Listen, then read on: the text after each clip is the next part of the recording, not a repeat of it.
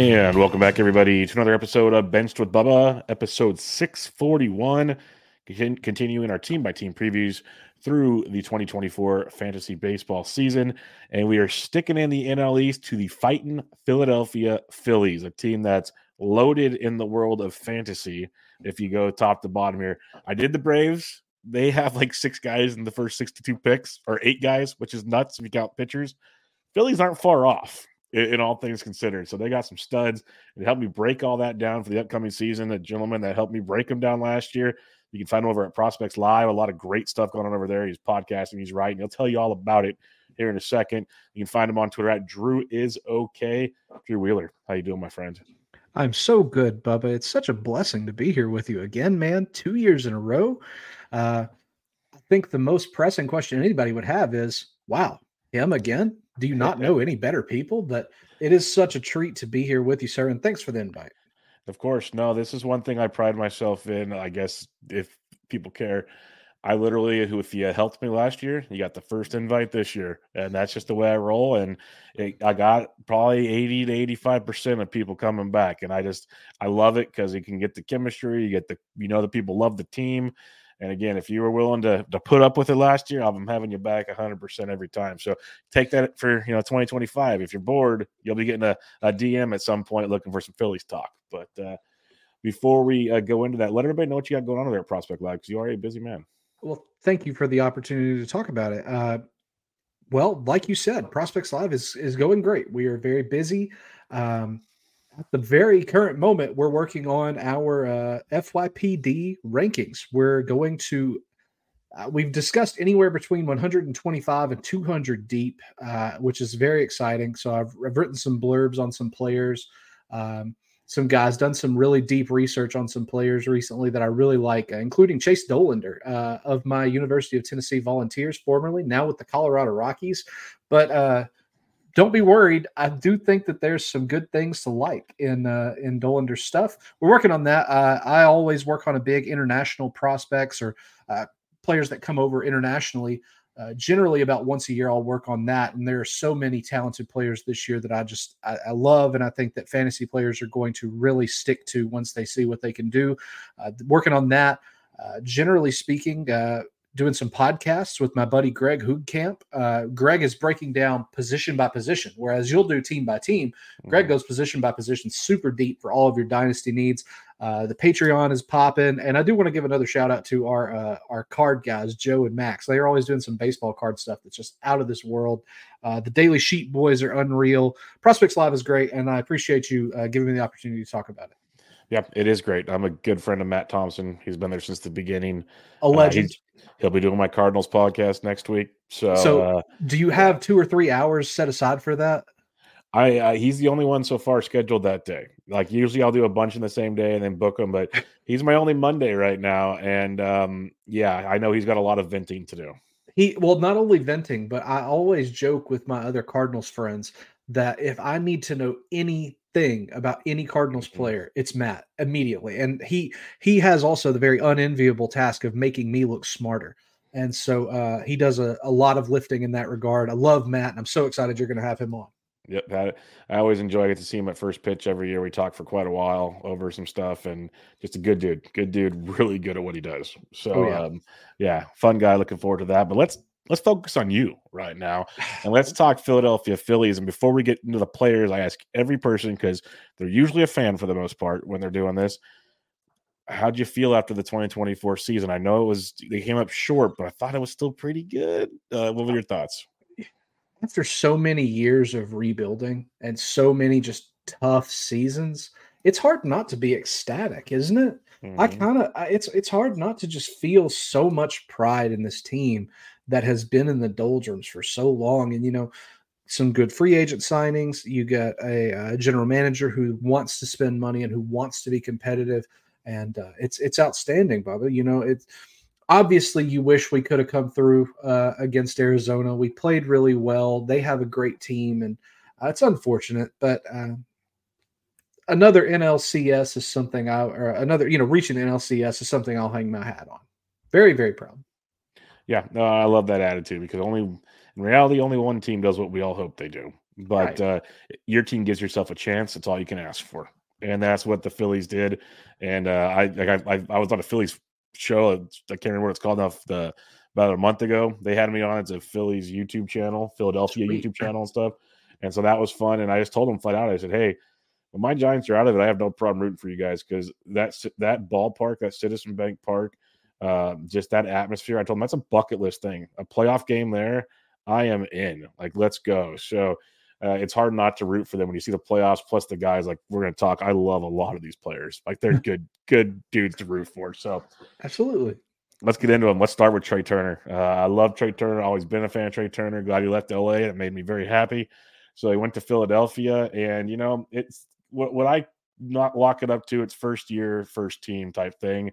Maybe I'm too. Maybe it's the easy way out, but I, I see it with a lot of players, and so do other people. So right now you're getting him at an ADP around 12 over the last couple weeks, which maybe is a bit of a discount.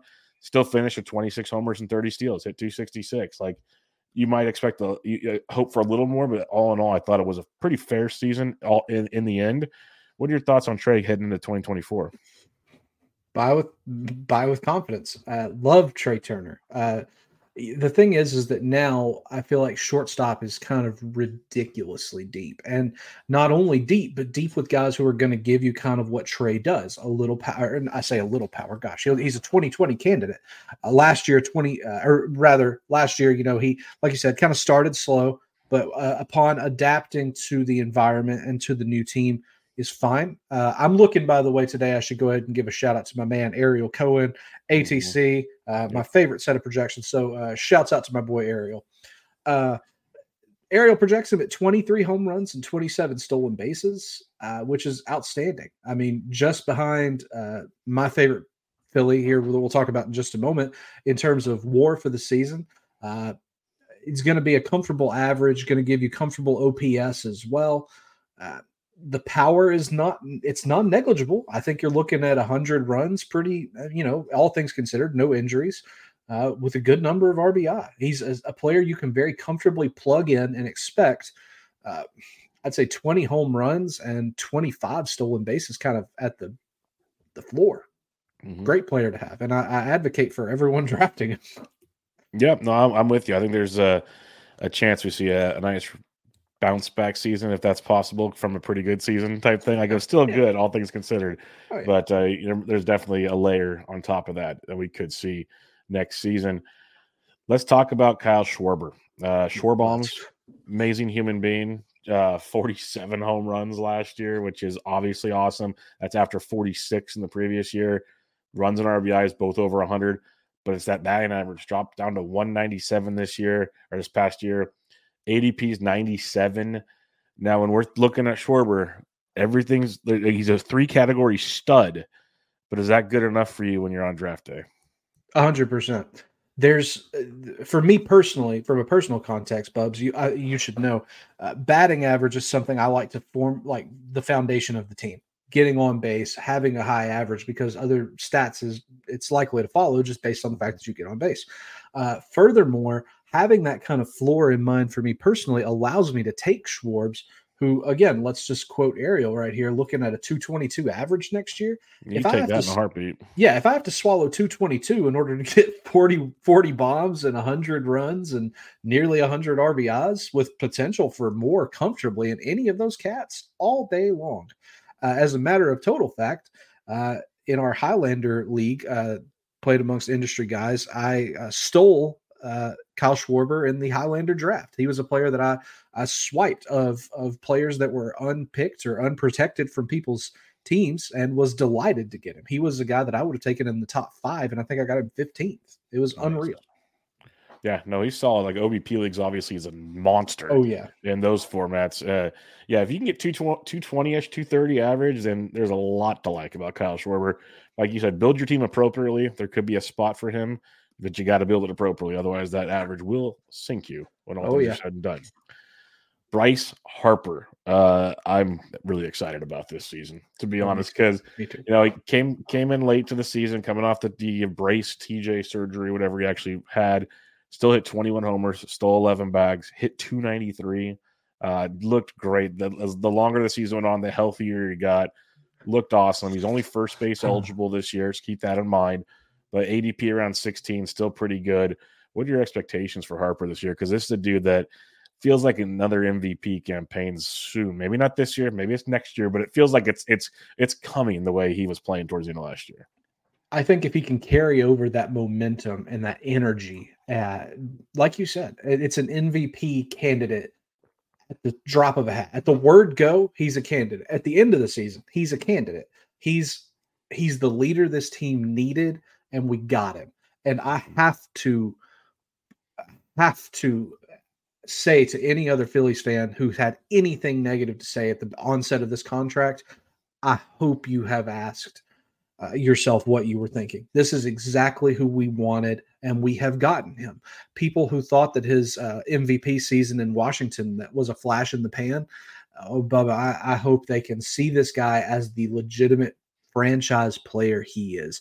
Uh, in my opinion, at the end of his contract, Harper will be valued as strongly as the Schmidts and the Richie Allens, all, all these dudes in Phillies history. He will be a, an icon.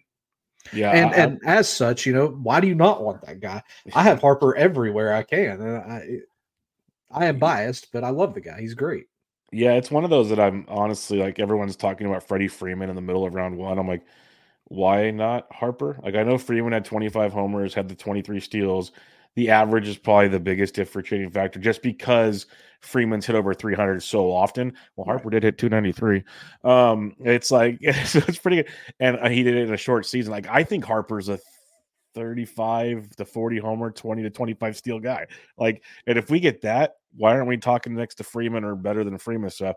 So that's where I just like want to bring up that and and and maybe we're overestimating Harper. That's fair too. That's the fun in the game we play. But I'm willing to take that chance in the first round because at worst brings you one of the best floors think you're going to find in baseball. Oh, yeah. Oh, yeah. And just everything else is gravy. So I'm happy. And I wanted to comment on one other thing. So you mentioned the Philly fans. Well, I remember he was in talks with the Giants then. Right. And I'm biased, of course.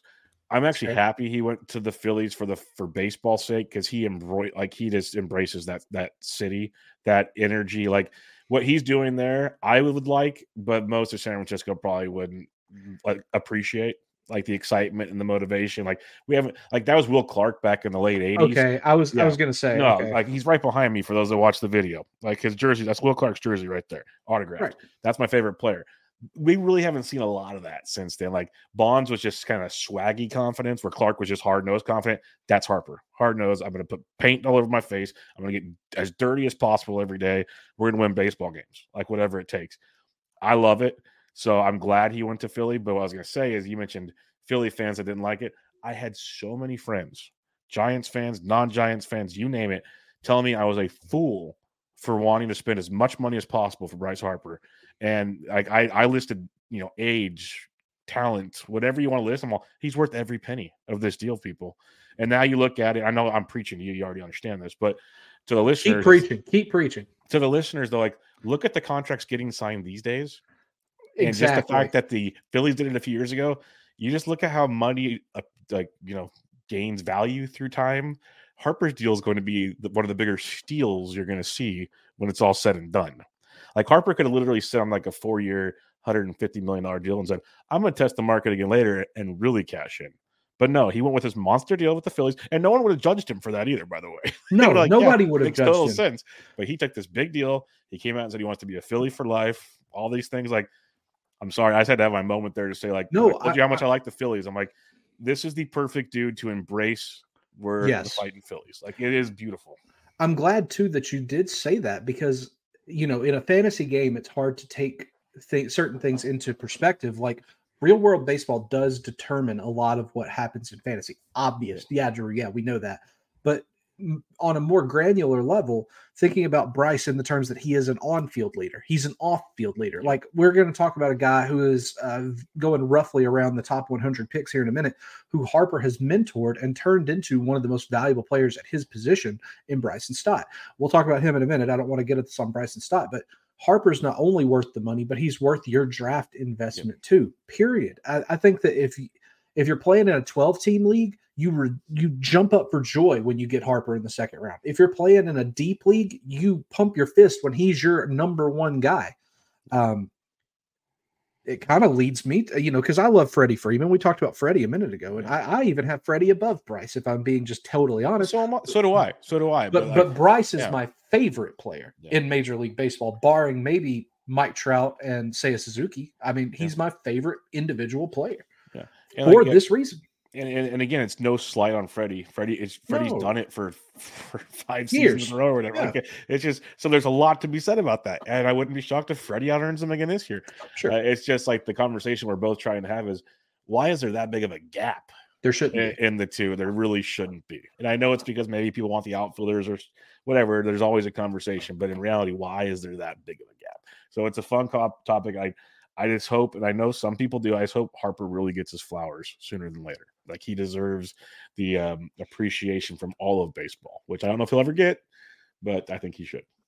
I think that the uh, a great. I know we need to move on past Harper, but yes, I think that it's it's it's uh, interesting that he because of kind of the swag and the mm-hmm. the the way he was as a younger player now that he has matured and has taken on a leadership role people are always going to beat him up for that yep. and i think another thing is is just frankly we're living in a in a world where you've got three first basemen that could theoretically be first rounders in freeman olson and harper yep. Eh, somebody is going to get a little overshadowed 100%. and I mean, in a real world scenario, if you're going to overshadow one of these, let it be Bryce because that'll just make him play even harder. But in a fantasy perspective, if your league mates overshadow Bryce, cash, and, cash and, in. And again, this will be my last thing. Let's I can talk Harper all day if you want. I don't care.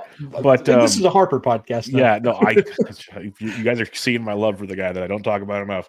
Um, like if you really want to get even deeper, throw Pete Alonso into the mix. Oh yeah, and, sure. And what, but what gets really fun now, again, more on the real world side of things is for the next what seven to ten years. I don't know how long all their contracts are.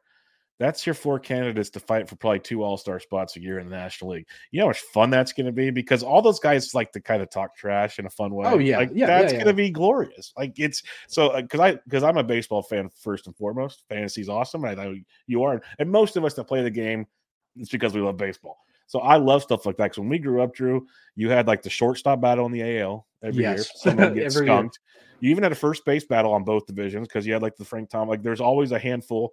So we're kind of getting back to that now, which I, I appreciate because the All Star game kind of loses its luster. That, yeah. that brings some of it back. Now we're like voting matters, quote unquote, all that kind of stuff. So yeah, I don't know, a little sideways there. All right, let's talk JTR. JT Realmuto, one of the top fantasy catchers in the game, had a little like kind of a setback last year, according to some. Yeah. But then you go look at his stat line: twenty homers, sixteen steals, two fifty two. Like so, the average is down a little. Okay, but still power speed, which you don't find at many catchers positions. No, ADP's around seventy four. What's your thoughts on JTR? JTR BCIB period best catcher in baseball. Not necessarily true anymore, but I mean JTRBCIB is just it rolls off the tongue so well. uh, I've talked so much about Realmuto this offseason, which is bizarre, Bubba, because you are I, I want to say my third guest appearance uh, of the season. I'm trying to cut down on these things, but anyhow, uh, I've talked about JTR so much because I love catchers, and he, of course, being that for my favorite team, unreal. Something I've, I've noted that makes me love JTR so much more uh, of catchers who are projected to have any kind of relevant fantasy playing time and contribution in 2024. Did you know that JT Realmuto is going to offer seven and a half percent of all the stolen bases any catcher will give you? That's pretty impressive. Stolen bases at catcher is ridiculously rare and incredibly valuable. Um, I am I like I said a minute ago, I love catchers. Adley Rutschman is a, a darling. He will be a, a stud for years. Uh, there are others who are unreal. Even in division, there are players, uh, Frank Alvarez and Sean Murphy, ridiculously underrated. But the the fact that Realmuto can give you 15 stolen bases as well as 20 home runs with a comfortable average and you know the runs and RBI that come with playing for a team like Philadelphia that stolen base boon is something you can't you can't uh, praise enough. And a, an ADP of what'd you say a minute ago? You were around I, seventy, I, around seventy four okay, last couple yeah. weeks. Yeah. Okay. Okay. I, okay. I've got seventy two and three, my two numbers. Yeah. So seventy four is a good safe estimate. I mean, that gives you round five in a fifteen team, and um, you know, uh, or later or early, whatever. You get what I'm saying. That kind of draft capital, I think, is great because again with the way steals are now, everybody says, you know, it's okay because everybody steals more bases with the stolen base rule. Sure, fine, but catcher is still different. And to be, have 7% of the overall stat population in one draft pick, yeah, I'll take that all day. Yep, I'm with you. I think there's a lot to like about JTR. Um, there's a, the, the, the catcher's talent pool is getting deep. It's getting good. Steals JTR still leads the way. Nick Castellanos. Uh, I'm loving what we saw to finish the season there 29 homers, 11 steals, hit 272, 106 ribbies. After that first year kind of blunder in town, he got back to his norms. Look at a lot of factors, got back to normal. Now he has an ADP of 110. Are we back believing in Castellanos, or do you still have any concerns from 2022? If Casty could play like he plays in the playoffs constantly, yeah, I'd I'd have no concerns. And even at the even at the end of his contract, I'm going to look back on this and say it was a good move. I'm glad we made it. But uh, in terms of fantasy, I think there are other players who I'm I'm just as interested in around his ADP, and I'll try to find some names really quick for those. But that's not to say that I don't think you should draft Castellanos necessarily. I think he's a very strong player who's obviously playing in a lineup that you're going to want to have a part of uh, you know different elements of. But theoretically, Spencer Steer, who's going just around there and offers you double the eligibility, I I don't know. I think that it's curious. Another Phillies player I'd rather have than Casty, we'll talk about in a minute, who's drafted kind of in a similar position. Uh, I do like Castellanos. I do think that his power is something you can't negate because the guy's got, I mean, again, just shout out Ariel.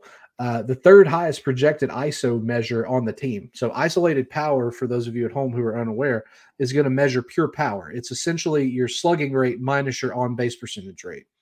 And uh, that isolated power indicates how much actual power you project or your, your hits end up giving you. Uh, Castellanos having the third highest on the team behind Schwarbs and Harper. Uh, it's it's I mean it's kind of a duh thing, but when you consider he's got the third most power on the team, with any better, you know, luck, we can call it BABIP or we can call it, you know, a better mental state.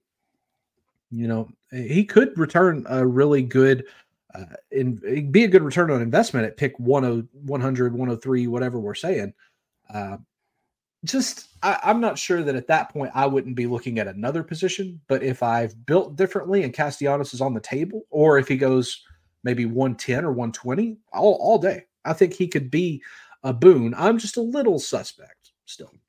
Yeah, that's why I was curious. As someone that watches them a lot more, is we've seen the goods, we've seen the really bads, and what are we going to get type thing. So it is a roller coaster with Casty. I think there's a lot of good there, but just be ready, buckle up, and uh, and see where it goes.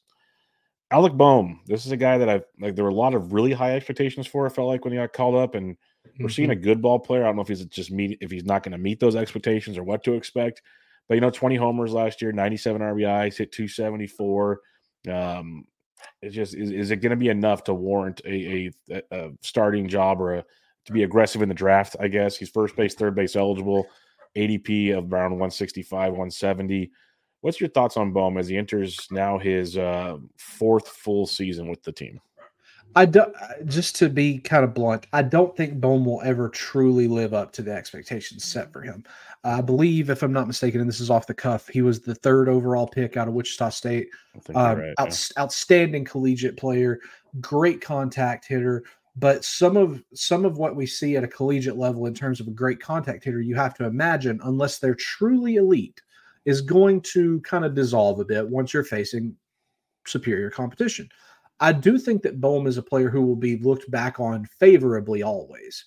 Uh, after his, you know, oh, I, I, hate it here the during the game, like all those things, and then being embraced and coming around to kind of what Philly means and playing in Philly. Um, he's a guy again who's not going to strike out a ton, but doesn't really walk a ton because he just has such a good contact tool that he's willing to put the ball in play more often. Um, I think um, the power is kind of what I'm guess, about here. Uh, he's got kind of marginally better power than Bryson Stott, but I'd say Brandon Marsh has better power than Alec Bohm. I'd yeah. say, uh, and and you know, it just it brings you to kind of an interesting fork in the road, so to say, because third base is another very very deep position. A lot of guys that are eligible at short may be eligible at third this year, True. and um, I I think Bohm is kind of a if the guys you really want go or you're picking elsewhere, Bohm is a good one. But the problem is at his ADP, I don't know that he's going to be drafted like the kind of second tier third baseman he is. That's fair. That, that's fair. That's kind of why I've always been off of him. I've never really, I guess, bought fully in on the Alec Bohm experience. Bryson Stott, you mentioned him earlier. This was one that I did not see coming, but that's because I didn't really know a lot about him. You know, in 2022, in 127 games, 10 homers, 12 steals, 234. Okay, whatever. Good first trip through the sun. Last year, though, 151 games, 15 homers, 31 stolen bases, go with a 280 average. Uh, right now, getting picked around 103, like 100 to 103. Who's the real Bryson Stott? What should we expect this season? It's such a cop out to say that it's somewhere in the middle, isn't it? What a, yeah. like what a what a cheap thing to say. But I mean, the safe thing to say is that it's somewhere in the middle. If you yep. made me say, I think he's closer to reality as what we saw last year. I do believe that uh, that Stott made some really, really interesting improvements. Uh, he cut his strikeout rate tremendously, and uh, I remember reading the other day he was within the top ten most valuable second baseman, I think, in your standard fantasy league last year. So hmm. uh, Stott might have won you some leagues last year. Uh, you know, I we can't say that he didn't for sure. It's just interesting because I think that he's going to obviously provide kind of the uh, the second most safe stolen base kind of boon behind Trea Turner on the team. I think that he's got, you know, double digit home run power. I look at Stott and uh, let's just see what Ariel says. Ariel's got him projected for a 267 average. So at a 267 average for 20 steals and maybe 12 to 15 homers, uh, quite a few runs. I think at pick 105, I'd be so much more interested in Bohm than I would be Castellanos. I think I'd be more interested in Bohm than I am or excuse me, Stott than I am Casty and Stott than I am Bohm. Forgive me. All good. All uh, looking looking further at uh, looking further at Bryson Stott, I do also want to call out that uh, according to our most recent Dynasty 1000, Bryson Stott, and this includes prospects, is the number 24 overall second baseman, which is pretty impressive considering there's some really nice talent down the pipeline. And uh, on the other hand, Bubba, Alec Bohm, not in our top, uh, not in our top 500 dynasty pieces to own. Ooh, that's so, interesting. It is. And now, granted, we've talked a lot internally about how, you know, prospects should be valued versus major leaguers. I think I think Bohm is probably back half of that, but I do think he's being overdrafted, and especially after consulting our top 1,000 here, I think that that's accurate. Um, I think he's being overdrafted. Stott, on the other hand, I think is being drafted very effectively. I'd continue to do that. Or if you're drafting now, do that. There you go. All right, let's get to a couple of the outfielders here, and it's interesting. I I, I want to like segue because the first you know, seven guys we talked about, they're all around like 115 or better. They're all getting drafted pretty high. These next few, quite the drop off. We start with Brandon Marsh, who you know I'm a fan of, besides the beard and the wildness and everything else. 277 average, 12 homers, 10 steals in 133 games. They love his defense. Um, get him an ADP of 355 right now. Like he's your fifth outfielder, he's a bench outfielder, whatever you want. I, I like the player. I don't know. What are your thoughts on Brandon Marsh, especially when it comes to fantasy? I was so excited for the first month of last season because man, Brandon Marsh looked like this was his year. He was about to explode and break out. And I still would consider it something of a soft breakout I think Marsh has got more in the tank than what he's shown. I mean, you remember me referencing just a minute ago. This guy, I think, has power that's probably superior to to Alec Bohm's. Mm-hmm. Um, and you know, while he's never going to really sniff that power level of, say, a Castellanos, a Bryce Harper, or a Kyle Schwarber, I do think that he's got non-negligible power. Uh, and of course, as you referenced, the defense is outstanding. The guy is great in the field. Uh, and the Phillies are committed to him. You know, we're not looking for an outfielder right now, despite the fact that we could probably find one that's mm. pretty good on this market. With Marsh going as your fifth outfielder, I think that you're kind of taking an upside as well as getting some relatively stable floor there. Uh, two, 260 average could be what you're looking at. Uh, he does have a bit of a strikeout problem, though. That's kind of the downside to this is that there could be long stretches of time where Marsh is almost unrosterable um, or let me rephrase you're going to be highly tempted to churn that waiver or churn that spot with the guy on the waiver wire who may be hot when Marsh is not. Mm-hmm. Uh, all said, though, I think in a dynasty perspective, Marsh is great, um, worth owning, uh, has value, still very, very young. So I'm not mad at Brandon Marsh. I think anybody making that pick would be making a good pick. Yep, I'm with you there. Let's talk Johan Rojas. He kind of had his coming out party last season. First first stint in the bigs, played 59 games, two homers, 14 steals. We've seen the speed throughout the minors. 302 average is pretty nice. We've seen him hit for average throughout the minors. Um, it's a guy that could get a starting gig uh, with the Phillies. It's still up in the air, but ADP around 390. What are our thoughts on Rojas? Because he could be a little speed demon late. He could. Uh, I'm okay with Rojas as well. I, he was who I was alluding to a moment ago and thinking that there could be a better outfielder uh, on on the free agent market somewhere. Um, Rojas again, tremendous defense, a good hit tool, great speed. I never expected to see him in the majors last season. Uh, it's mm-hmm. it's kind of a shocker, but he's he's been great. He's been great. Uh, you got to love that defense, and um, I, the thing that I'm concerned about with him is whether or not a we the Phillies, excuse me, do end up signing another outfielder, uh, whether or not he continues to hit at this high level. Uh, Ariel's got it projected for a 267 average, which is certainly very nice. Uh, 21 steals as well, certainly very nice. I think the key to it is going to be does he continue to hit at that high level or is he kind of just defense? Um, I'm okay with Rojas. I actually rostered Johan Rojas in my home fantasy league.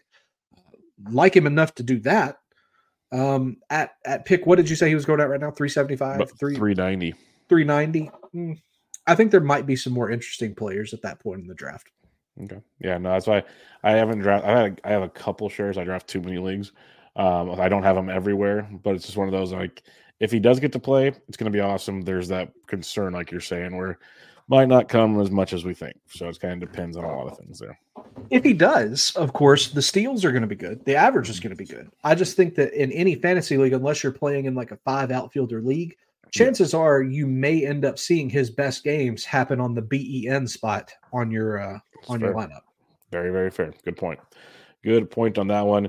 Uh, outside of prospects, are there any other bats we should be targeting that we will see some time with the Phillies, or that's kind of eh. is what it is? As bad as it is, I think it is what it is. And when you say prospects, you're putting a whole lot of faith in the the Phillies system right now. I like the Phillies system. I would say we're on an upturn even.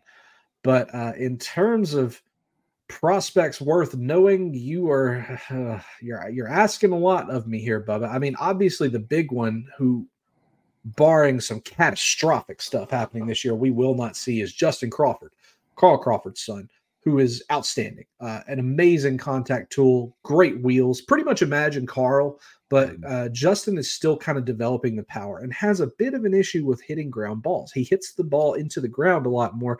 If he can just pick that launch angle up maybe five or six degrees, boy, what a menace this guy would be. Uh, easily a top 100 prospect, though. I don't expect him this season. Uh, Aidan Miller, who we just drafted, won't be a fantasy thing for a while, but he also has some interesting tools as a, as a young teenager as well.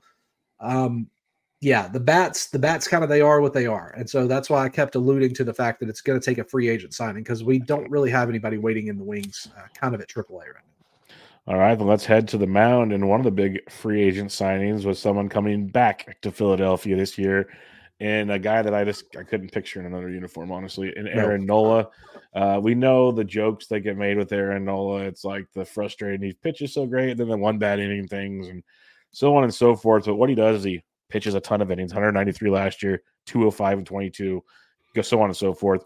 Ratios are usually pretty good. Last year's closer to four or five, but he, he gets the job done. Strikeouts will be there. Right now, you have an ADP around 50. What are our thoughts on Nola coming into 2024? Uh, I think I said with Trea Turner, draft with confidence, and that's what I would say mm-hmm. uh, with Nola, because, like you said, I can't imagine him in any other shirt other than ours. So I'm glad he's back. Uh, what a what a hole we would have at starting pitcher without him, because, like you said, he's a he's a horse. He gives you strikeouts. The ratios are good, uh, comfortably, and I mean, in a, in like a an odd build, I know you're all you should always try to target some pitching earlier. In an odd build, Nola as your SP one though is a fine scenario to be in. Um, not my favorite pitcher on the staff. but I do love Nola. Can't imagine him elsewhere. I think uh, even if he is, like you said, a shade below four this year, kind of regressing to the mean there at like a well, Ariel's got him in a 388 uh, uh, out of 188 innings and uh, looking at something like nearly 200 strikeouts. That feels just in line with what I'm expecting from Aaron Nola. I think people should pick him up uh, with confidence. And you said going around pick 50. Yep. Love it. Cool. Yep. I'm with you. Got my fair share of Wheel, Nola as an SP2, and I almost slipped up because Zack Wheeler is going ahead of him, and I love me some Zack Wheeler. I have him, I think on my rankings, I have him. Either, I got 2.5 is what I call it. Uh, him oh, I'm about to put him over Cole, but I'm at three right now. I love Zack Wheeler a lot. Again, a workhorse, 192 innings. Uh, the strikeouts are, are awesome, but it's those ratios we see. That's the differentiating factor between him and Nola to me is Wheeler has continually pumped out the ratios where if Nola did that, they'd almost be the same picture. It'd be a Spider Man gif. And yeah, uh, yeah, Wheeler's got an ADP of 25, basically half a Nola. So, uh, what's your thoughts on Wheeler? Love him. Want him everywhere, targeting him everywhere, would have him everywhere. Uh, obviously, I'm biased in that he has my name. He plays mm-hmm. for the, my team. He's outstanding. He's everything you could have hoped he would be, and from the Mets, even. What a what a great world. God is good. Get him from the Mets, and now he's a Philly. Uh, draft draft with even more confidence than you would know. This is an SP one all day long, and and you referenced he was two point five in your rankings. Yeah, that's what I call so, it. Easy. I got him behind Cole, but I've I'm very I've discussed having him almost ahead of Cole now. So are you at uh like Strider, Burnes, Cole, Wheeler? I'm Strider, Cole, Wheeler. I'm about to go Strider, Wheeler, Cole. Not mad. Not mad at it. Yeah, no. Burnes Not is my bad. four, I believe, four or five. I can't remember right now. Um, and I got change. Yeah, yeah, but Wheeler, I'm very high on. Very, very, very high on. As long as he gives you 190 plus innings, he's going to put it together an amazing season. So yeah, I mean, then and looking again, let's shout shout out my man Ariel. Bench with Bubba episode 641 brought to you by ATC Projections. Yes. Uh, 100 same as Wheeler 188 innings looking at something like uh, 102 you know 195 200 strikeouts three and a half ERA 1.1 whip all day long that's your SP1 Yep, big, big, big fan of what he brings to the table. You mentioned you got him from the Mets. Do you happen to know where he came from before that? I do. I apologize. Uh, yes, so, I know. uh, did he ever pitch for the Giants at all? Mm, I don't know. I think he just came from this minor league system, one of our top pitching prospects at the time. And we I traded him for about two months of Carlos Beltran. It was fun. I, Beltran is sick. Beltran's yeah. sick, but I mean, you know, uh, it's, it's tough. I, I, will say, you know, those dark years between his time in San Francisco and Philadelphia, the less said, the better. Yes. Uh, yes did you yes. did you have Simeone to do the Mets? Uh, he couldn't do it this year. No, I had, uh, ah. I had the ah. guilds do it. Yeah. Okay, that's cool. That's cool. Well, anyway, I would have I would have just dunked on the Mets hard. I won't do it because the guilds is nice. But if it was Simeone, I would have dunked pretty hard. Oh, you can dunk on the Mets all you want. It's fun. It's what rivalries are built on. Um, so the the two elite pitchers, elite. Yeah, yeah. Now we got elite. some questions. Now we got some question marks coming through here. There's some good. There's some bad. There's some ugly. So let's decipher. We'll start with Taijuan Walker here. And um, it's a pitch to contact profile, but another guy, he's an innings eater, which is good. Ratio is not great, but probably won't destroy you more often than not. We'll see. And he's an ADP of 420 right now. So, what are your thoughts on Walker? Because I like guys that strike guys out. Walker doesn't do a lot of that, but at the same time, he'll eat up a ton of innings. Yeah. Uh, so, real quick, and this is kind of a uh, anyway. Are you looking at ADP since January one or since uh, like January 3rd, but just, okay. I'm giving rough numbers. So like, uh, that's all good. Yeah. I was going to say, I'm looking at him with an, an ADP since last, you know, since draft started on NFBC at 540. I and, up to 420 now. Okay, cool, cool, cool. I was going to say he needs to be much higher than 540 just based on the fact that he's giving you solid innings. Um, you know, looking at this ATC is the first time I've seen it, and Ariel is not digging him for ERA this year. Looking at him about a four and a half. I do think he's going to be a little better than that. Uh, and it's it's it looks like just base runners is what's going to get him based on these projections. But anyway, Walker he is a pitch to contact fella. Uh, used to have a curveball that was just absolutely sickening, and I think it's kind of eroded a bit as he's gotten a little older. Um, but again, you know, looking at kind of 130 strikeouts over 160 innings, not hyper ideal. But for the real life Phillies, good. For your fantasy team, SP six or seven, okay, he's not gonna totally demolish you, and he could be useful more often than he's not. Yeah, Walker's like that guy. I've I've used the Kyle Gibson, Gibson analogy and other ones that it's like he's a guy in your roster where he's too good to just drop, but he's not good enough to start every game. So every week. So like well kind said. of he's he's he's a um I can't remember what we termed it last year, like a benched streamer, if that makes sense. Like a guy you'd like to like pick up off the wire to stream from time to time, but you know if you drop him, someone else will. So you just kind of hold them on your bench, and, and that's just Walker kind of fits that mold to me. Yeah, that's a great, great. I love the Kyle Gibson comp there too. Yeah, there's a lot of similarities between the two. Really yeah. is. And so like it. it fits the mold. Gibson used that was like our go-to last year. Gibson, the bench streamer, and there's there's a handful of those guys as they as they go through the the days here. Now Ranger Suarez, is a guy I've had a lot of shares of in the past.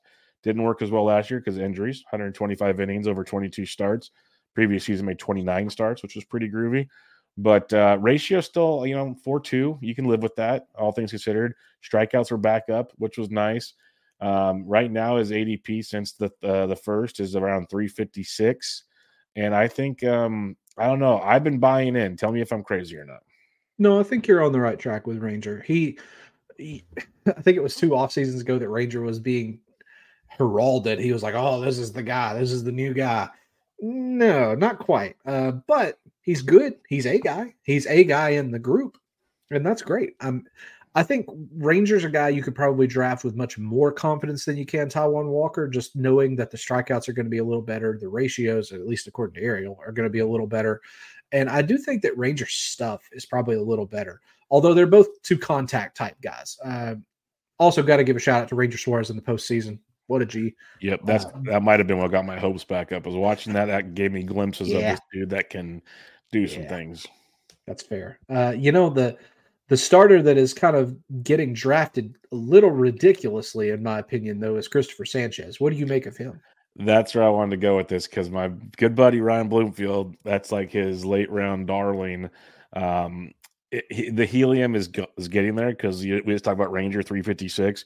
Cristopher Sanchez is sitting at 238. Um, yeah. So 120 picks, give or take, difference. Yeah. yeah. And uh, I think Cristopher Sanchez was, you know, the ratios are good, strikeouts not bad. Um, first, first go, uh, the like first real go, and that always concerns me a bit. So I like him. It's just paying that price tag when you look at other pitchers in that area um, like there's closers all over the place. There's Reid Detmers who threw really well. Brayan Bello, who I like. Kikuchi coming off a big year. Maeda, Morton, so on and so forth.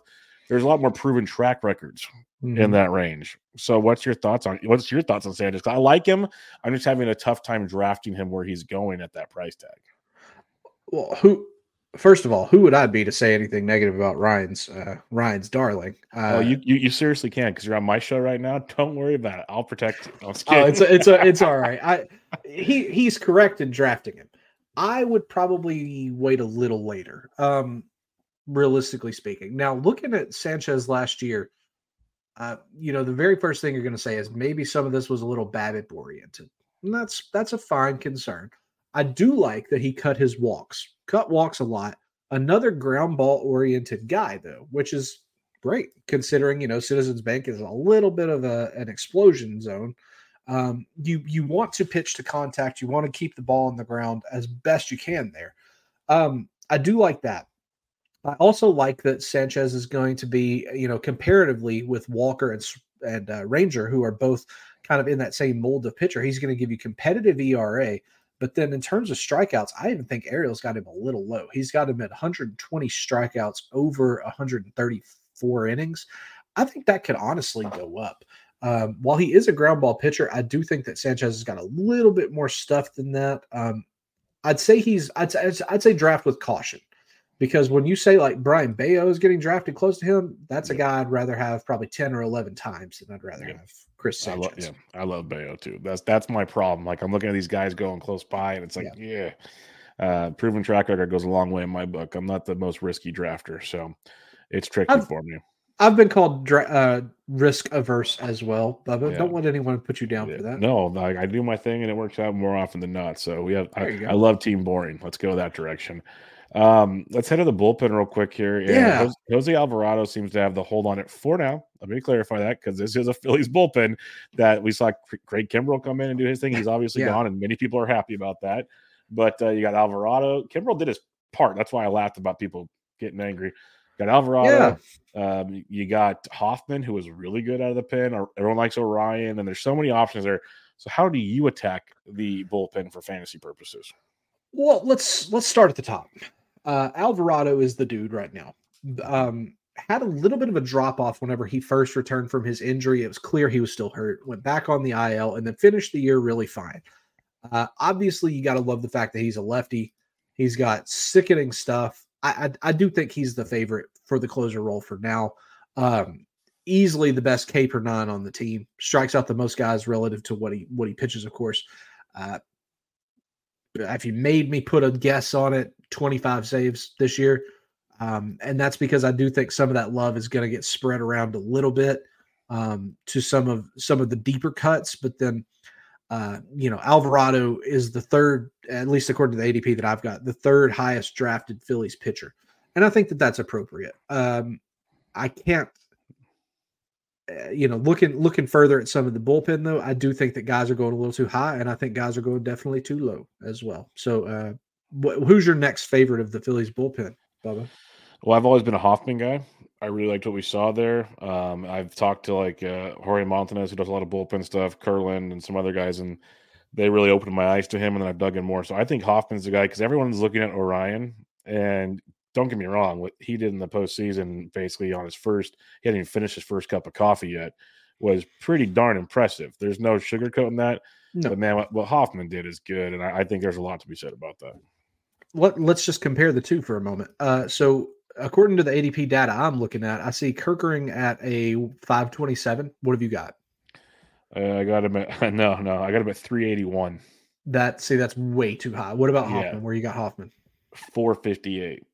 Okay, so our numbers are relative. They've both been bumped, but so I've got uh about well, it's irrelevant. Uh Hoffman needs to be being drafted before Kerkering for sure. Um I'm so glad to hear you say that uh, that Jorge and that Kurland have both told you and turned your eyes to what uh, to Hoffman did because he's outstanding. Uh, looking at him over uh, against the rest of the team, had the second best K per nine numbers to Jose Alvarado. Uh, obviously, Hoffman is a player that uh, deep dynasty guys, longtime dynasty guys are going to remember as being a starting pitching prospect. Yep. Of course, this is a guy you should have expected. Once he kind of had that little flame out, you should have said, man, wherever he latches on, he's going to have a great uh, career just based on the fact that he has all this pedigree. Talent does not disappear. It might erode, but it doesn't disappear. Hoffman is a prime example of that. Uh, so this season, I think Hoffman's probably going to get quite a few saves as well. I do think he's got to contend with quite a few guys because you remember uh, last year we talked about how the Phillies bullpen you almost want to get multiple if you're going to get any because you had Kimbrel, Alvarado, Greg Soto, and Seranthony Dominguez. Mm-hmm. This year, that's almost spread even more to five because you have Alvarado, uh, Kerkering, Hoffman, Soto, and Dominguez. Yep. And this is still not uh, anticipating that the Phillies don't sign somebody that's still on the market, a, a David Robertson reunion. Um, mm-hmm. I think there's some other dudes that like. I think Hector Neris is still a free agent, so I mean, a Neris reunion would kind of just muddy up the water. But at the same time, uh, from a real world baseball perspective, having all those guys plus a Matt Strahm who's outstanding, it makes me feel good because bullpen was dreadful in Philly. Even, you know, kind of the year before last when we made the World Series, it was something that needed addressing. So to have this depth is outstanding for your fantasy team. Uh, let's just jump back to that. I, I love Kerkering. I think as a late round pick, he's outstanding. The slider is absolutely redonk. Uh, it's he's a sinker slider guy. If you don't know, sinker was up to almost 99 miles an hour, and the slider's got like I think it's something like a foot and a half of horizontal break. It's just sick. Um, love love Kerkering, but I think Hoffman, all told, had probably. Uh, ooh, this is going to be bold. Top ten non-closing reliever season last year. Hmm. He was I outstanding. fair. I think that's very fair. Like he was, he was that good. Like I knew he was good, and that's why I said they opened my eyes, and it really, and his postseason was like next level impressive. That's where like and it feels like Orion kind of overshadowed it because everyone's talking about him and everything. And right. again, nothing against him. He was awesome. He was no, and, and as a rookie, it is it's almost doubly impressive. You yeah. want to like this kid, and I'm not saying don't draft him, but that's draft where both. But based on the ADP, it's like Hoffman's yeah. probably got the better role to begin with, and you're getting him like 150 picks later. Like there's a lot to like there. And you even mentioned Soto and Dominguez. We haven't even really mentioned them. So yeah. there's so many moving parts, and those guys will have closing pedigrees in their life. Like so. I still think it's Hoffman and Alvarado. I think we're on the same page there for the most part, but I wouldn't be shocked if it gets sprinkled around, like you said, all throughout situations. I, I agree. Uh, just a quick note on Seranthony Dominguez. Great reliever. Really like Dominguez. I did notice though that his best pitch, his slider, mm-hmm. he's not throwing that near enough. Uh, it's only 27% use. And I'm not saying he goes to kind of you know sicko mode level usage of it, but up the slider use some. I think that you could have a little bit more success. Um, and he's this is a guy that could use a couple more strikeouts, honestly, to contend in that kind of loaded bullpen with guys like Kerkering and Soto and and Hoffman, who are big K guys behind Alvarado, who's the sickest K monster on the team. So it's I'd be keep an eye on that, everybody at home. If the slider use goes up, Seranthony Dominguez could be a really good deep league guy. Good to know. Very good to know. Any pitching prospects to keep in mind? I know we had some expectations last year, and injuries derailed one, and yeah, uh, with Andrew Painter. So, what are we thinking this year? So, I need to I need you to quote me some numbers, please. Yep, um, can you tell me what the ADP numbers you're looking at for Mick Abel are? Mick Mick Abel six seventy nine, and Painter currently. Painter is seven forty five. Okay, good. That's that's rationalized. What about Griff McGarry? Griff has not been drafted. Okay, I saw the same for McGarry, so he's still not been drafted. Um, quick, quick hits here, guys, uh, at home because I know we're hitting uh, about time we need to wrap. Oh, okay, cool. Uh, so McGarry, don't draft him. He's good. If he comes up, he's going to be a relief piece. The Phillies have kind of tested him as a starter, and I was of the boat last year that he would be a starter. This year, I think it's almost better that we continue adding to that strength in the in the bullpen and, and put him there uh, he would fit in pretty well there. I, would be curious to see how his stuff plays up. I think he needs a little more time in the oven, but um, to, to bake and get his kind of get his life together pitching. Um, the numbers I was looking at here from kind of just the whole offseason have Painter above Abel, and that's just ludicrous. Uh, Painter, I don't expect to pitch this year, and if he does, it's going to kind of be like a September thing. On the other hand, Abel should see some innings this year. And while I struggle to say they're going to be significant innings, couple starts, couple of appearances out of the bullpen, and the real the real thing to consider with Abel is that he's just a little bit wild. Uh, a little wild, and his stuff isn't quite what you would have expected from kind of your first round pick a couple years ago. That said, this is a team who, uh, you know, let's say something goes wrong with Ranger or with Walker, or if Chris Sanchez just doesn't shake out the way we hope he is, Abel's going to be the guy that's going to come around to get this call by virtue of the fact that Painter is not healthy. Um, I think Abel's a guy you should look for deep leagues, uh, dynasty leagues. I, I know that Abel's been falling. Let me just double check my numbers real here, uh, real quick right here, because Abel has fallen in terms of kind of in terms of his prospect luster, but he's still worth having because he's going to probably pitch 50 or 60 innings this year. Uh, yeah, okay. So in our most recent top 500 prospects, Abel was down to 177. Uh, definitely has a fall there, but this is a guy that still has SP3 potential, big velocity. It's a guy that you could draft with confidence. He's he's not Andrew Painter, who who is a frontline guy who will be the next Nola Wheeler type. But yeah. in, in the scheme of this year, guys, if you're in a redraft situation or even a deep dynasty situation, look at Mick Abel. I think he could give you some interesting things. Uh, certainly better than some some of the chum on the waiver wire. I like that. I like that quite a bit as a nice little uh, nice little boost for a late pick. Those are always the fun uh, deciphering points in that draft, and I like um, how the the painter love like I haven't even looked at him because I didn't think he'd pitch either. So I was always confused by people getting in there, but that's slowly yeah. deteriorating. It looks like, which is which is good to see as well. All right, before we wrap things up, what are your expectations in 2024 real life baseball for the Phillies? I uh, it's hard because you know the the Braves are so good, but there are more wild card spots. I think the Phillies should make the playoffs. I don't expect the Nationals to be great contenders. The Marlins are going to be bizarre, as I'm sure you and Curlin discussed previously. Uh, and then the Mets, I whatever. I, I can't have confidence in the Mets anymore because after last year when we were told they're going to spend on everybody and they don't get anybody, okay, pretty bad. sure, sure. So I mean, if the Phillies are one A or one B or even two in a, a stacked division of five, I like our shot at the postseason. And then when you get to the postseason, we're continuing the success we've built this past two years. This is a team who's always a perennial threat to win the National League. I frankly, I like them better than the Diamondbacks, who were the NL champions. I, now the problem is going to be that the NL is sick. I mean, Dodgers, the Braves. There's lots of teams that are just nasty, and so the Phillies are among them, though. And I 100%. hope to have a great. I'm gonna have a great year watching the Phillies this year. Can't wait to watch them play. Opening day couldn't get here quick enough. My favorite day of the offseason, my two favorite positions, pitcher and catcher, they report very, very soon. So Yep, we're about two and a half weeks away from seeing magic. And I always joke because my love for baseball, I'm like, and Bloomfield gave me a hard time the other day. I'm like, yeah, it's usually around Valentine's Day.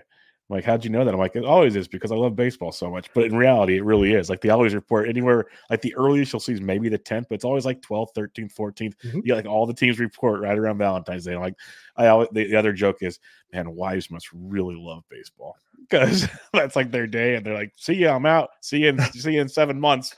yeah. Oh, absolutely. Yeah, I'll talk. I'll talk to you in a couple of months. See you. Yeah. Uh, um, but their no, like, their wives, like fantasy players' wives, ah, they gotta love the game. Gotta oh, yeah. love baseball. Gotta be big fans of it because they don't see us very often, except somewhere on the TV or whatever they really want to. Yeah.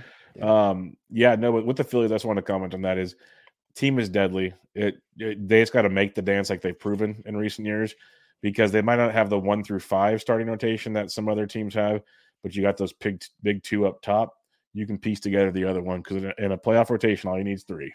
And uh, three. and so you get Wheeler and Nola into the dance you got enough with Ranger and these guys, you can piece together that third. And then it gets down. That bullpen, we mentioned five dudes. When you could literally just you could hand the ball off in the fourth or the fifth, and that that's that's money. That's money. We we didn't even talk about Matt Strahm, who is going to pitch yeah. great innings, could be a deep guy. There's yep. still more time in this offseason to sign more bullpen help or another starting pitcher.